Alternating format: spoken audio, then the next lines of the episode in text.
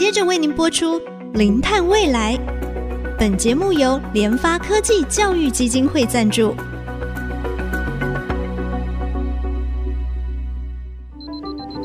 前瞻能源新方向，以科学与科技迈向近零碳排，智慧永续，与您一同开创零碳未来。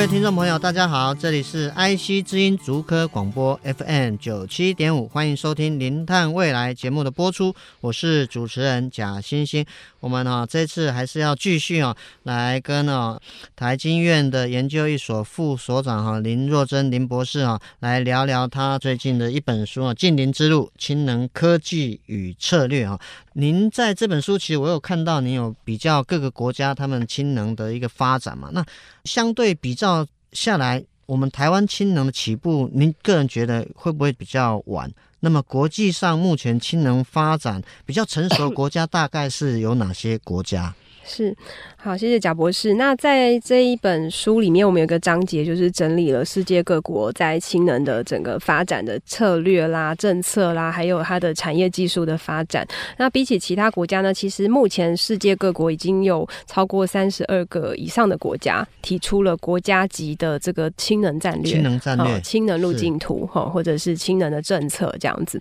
那目前台湾的话，也是在二零二二年啊，我们有这个国家级的十二。十二项关键战略，然后里面十二项战略里面，我们也有提到氢能这样子，那也算是台湾第一次，就是把氢能放在这个国家国发会公布的这个战略里面。所以，呃，我觉得也许就是说，在那之前我们好像有点稍慢，但是现在至少我们国家有提出了，了对，有赶上了这个战略了。好，所以这个产业界也非常的兴奋。这样，那目前呢，国际上比较成熟发展的国家，呃，例如像呃德国啦，就是欧盟啦，哦，或者是英国，哦，然后。然后日本他们也要致力于发展氢能社会，所以日本其实也发展了很久。那另外在韩国，它是二零一八年有提出了这个呃氢能的战略。那韩国从二零一八到现在，其实每年都是投入千亿韩元哦这样子的一个内容。然后他们也努力的制造相关的就业机会，然后也去补助这个大企业用氢能燃料电池作为他们的机载电力等等。哦，所以韩国从二零一八到现在也是急起直追啦。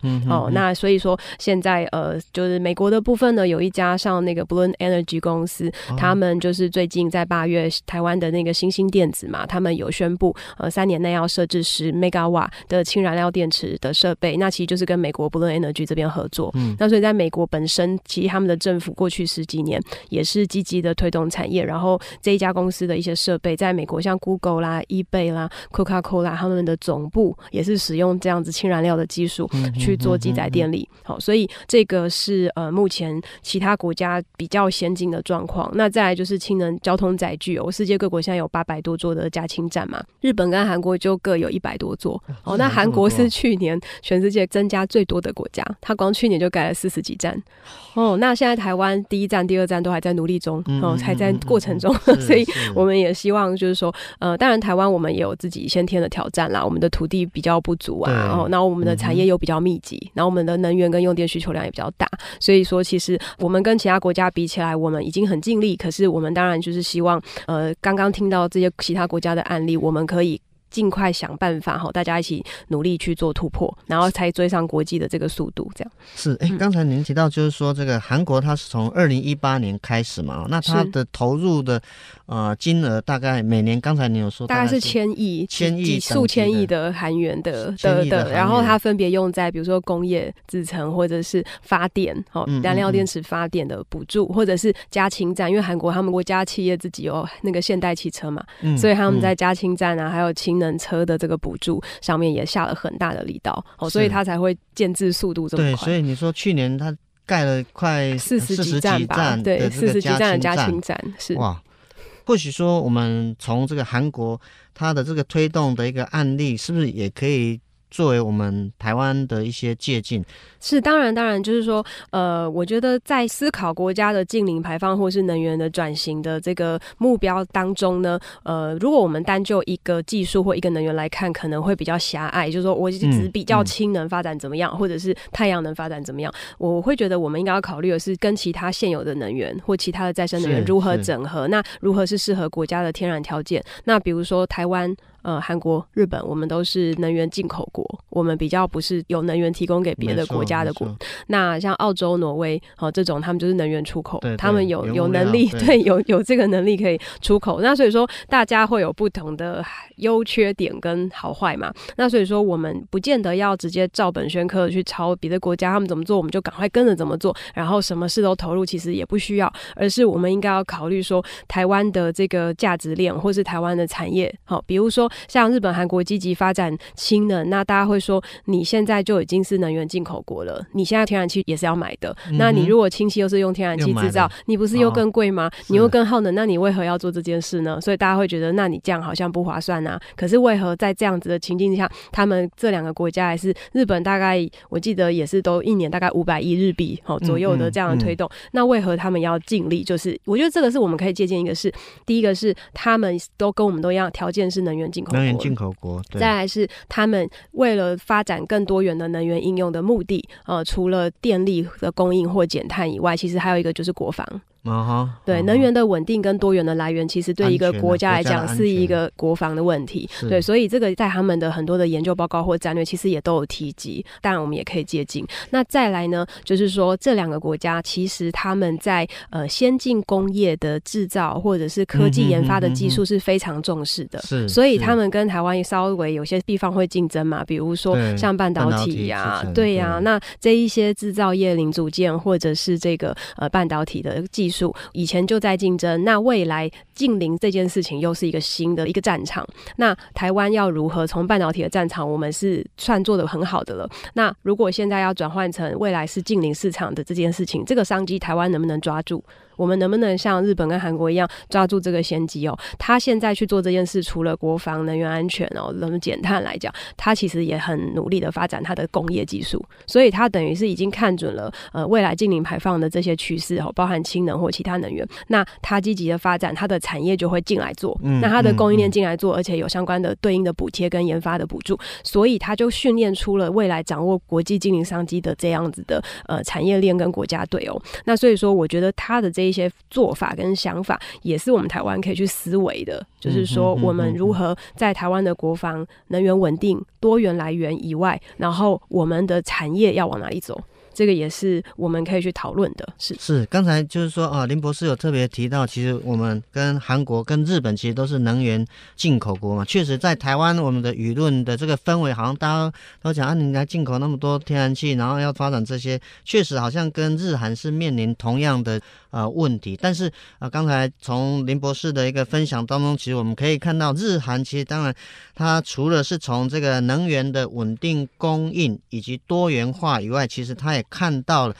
未来整个世界新经济的一个啊蓝海，也就是近邻技术的蓝海。这个其实未来可能也是一个啊，我们在工业技术制程等等方面，它可能会成为一个未来的新战场。那当然，台湾我们在这个科研基础的能力其实也不弱，嗯，可能也跟日韩其实对，我们是不落人后，而且我们一定会可以做的比他们更好。对，所以其实我们这个基础其实。在某一些这个领域上面，其实是比日韩更好的，但是其实我们却在这个未来新的一个战场里面，哎，我们好像被他们有，我们的现在到看起来经验值有点不足。人家已经盖了，比如说那么多站加氢站，然后已经开始制造相关的载具或者是发电应用。日本的那个家用型热电共生燃料电池已经装了四十六万套。已经有四十六万户人家享用到了这个氢燃料电池的这个发电跟供热的这个设备，所以它有这样子的经验值了嘛？那我们有产业链有技术链，可是我们的设置的经验值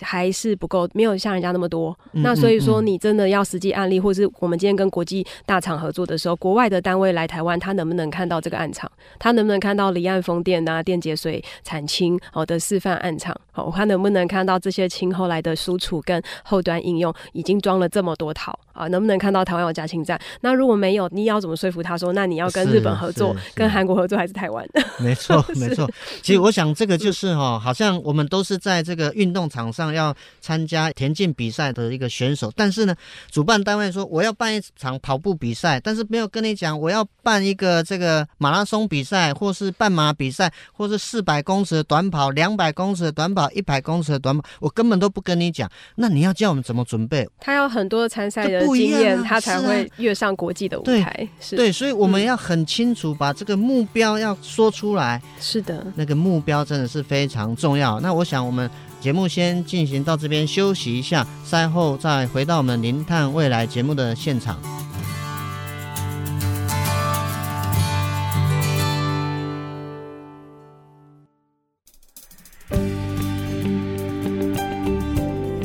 欢迎回到《零碳未来》节目的现场啊！我们今天真的非常高兴，再次邀请台经院研究一所副所长林若珍林博士来跟我们谈谈啊，他的这一本书《近邻之路：氢能科技与策略》。刚才哈啊，林博士特别举这个日韩啊，那因为其实我觉得跟台湾的这个背景特性啊，还有科研基础工业上面，其实都是蛮一致的哈。那我很好奇啊，就是日韩他们的策略到底是什么？那跟我们台湾相比呢，是不是也可以提出一些建议给我们的政府做一些参考。是，那在我们这一本这个呃氢能科技与策略的这一本书里面呢，其实我们也是希望让呃大家了解世界各国氢能的战略跟政策，它主要的内容是什么。所以我们有一个比较表，那比较了日本、韩国、好美国，然后中国大陆、英国、欧盟、德国、好法国、荷兰、智利跟台湾。那我们刚刚贾博士对于这个日本、韩国这个跟我们比较类似的情境的国家呢，有想要了解他们做什么？那我就跟大家稍微说明一下，就是说其实日本。本呢，他们有一个叫做氢气燃料电池的战略的路线图。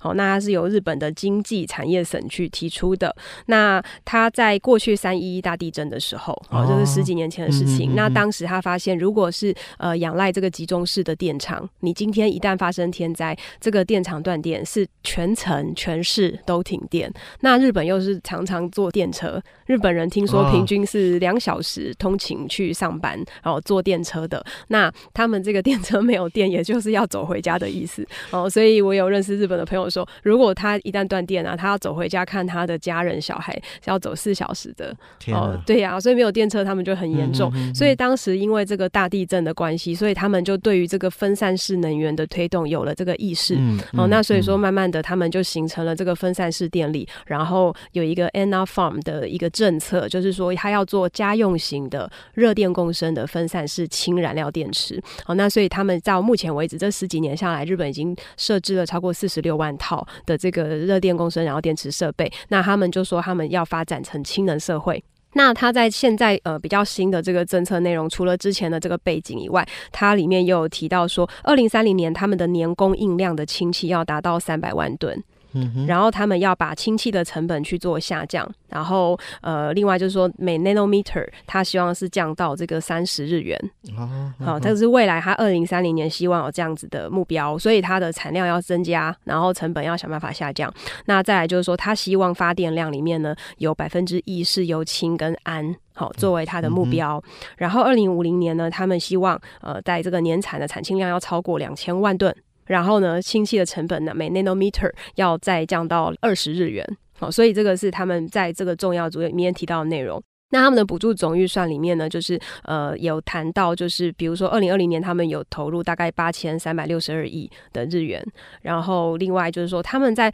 补助这一些内容，其实不只是刚刚提到的内容，就包含像载具的应用啦、加氢站的设置啦，还有就是像呃他们在买这个氢能车哦，政府也会有相关的补助给消费者。好、那还有刚刚讲的热电共生的家用型燃料电池，他们每一套设备也都有相对应的补贴，他们补贴了十几年才到四十六万套，那现在。在已经停止补贴了，因为它已经形成了自由市场了，然后价格已经降到是消费者可以接受了，嗯嗯、哦，所以他们就把这个氢燃料电池变得好像是我们在那个电器行可以买冷气啊，买一个冰箱啊这样子的一个家用的设备了。哦，那刚刚这样讲的这个比较是日本的情况，那日本现在加氢站其实也超过一百八十几站了吧？嗯、哦，所以说他们也积极的在努力的在扩建这个氢的基础设施，然后让未来就是零碳交通载具里面除了电动车。也可以有长续航力的这种氢能车。好，那再来是看韩国的部分哦。韩国其实在二零二一到二零五零年这边，他们有提出一个就是包含轻经济转型的基本计划，然后这里面也有包含就是说促进这个轻经济的安全管理法，好，轻安全管理法。然后另外呢，他们也有这个轻经济的技术路线图，那这里面包含就是呃氢能的模范城市的基本计划等等。好，所以说这些都是这个韩国他有特别在讲，他要做氢的智慧城市哦，然后他要继续发展他的工业，比如说现代汽车哦，他们韩国现代汽车的氢能车，还有他们也是持续设置加氢站，就像刚刚提到的，它是去年全世界盖加氢站速度最快的一个国家。哦，那另外呢，它的这个内容也有提到，他们政府有选定十一。一家氢能相关、氢气相关的公司，哦，去补贴他们，去辅导他们研发跟出口。那预计相关的企业，二零四零年要增加辅导到一千家。所以他们对企业的这个能源转型，或者是企业的技术研发是有策略性的，好在推动的，有目标有有目标的，对，由国家去协助这一些企业慢慢的呃去进入这个氢能。那这个也是呃他们在产业发展上，我们觉得很明显也很特别的部分。那另外他有提到，二零三零年他要混烧这个百分之二十的氨气，好，然后在这个发电市场里面。嗯然后呢，他也希望氨的发电占总量的百分之三点六，然后未来还有就是混氢的计划。哦，那所以说，那目前台湾的这个台电呢，其实也有跟这个西门子啊，还有米兹必须呃签了 MOU，然后未来在二零三零年，我们也会有五 percent 的这个混氢哦，还有混氨的示范计划。嗯，所以这个其实是台湾也跟这些国家也同步的有这样子的目标。那但是混烧的量，人家呃已经二十 percent，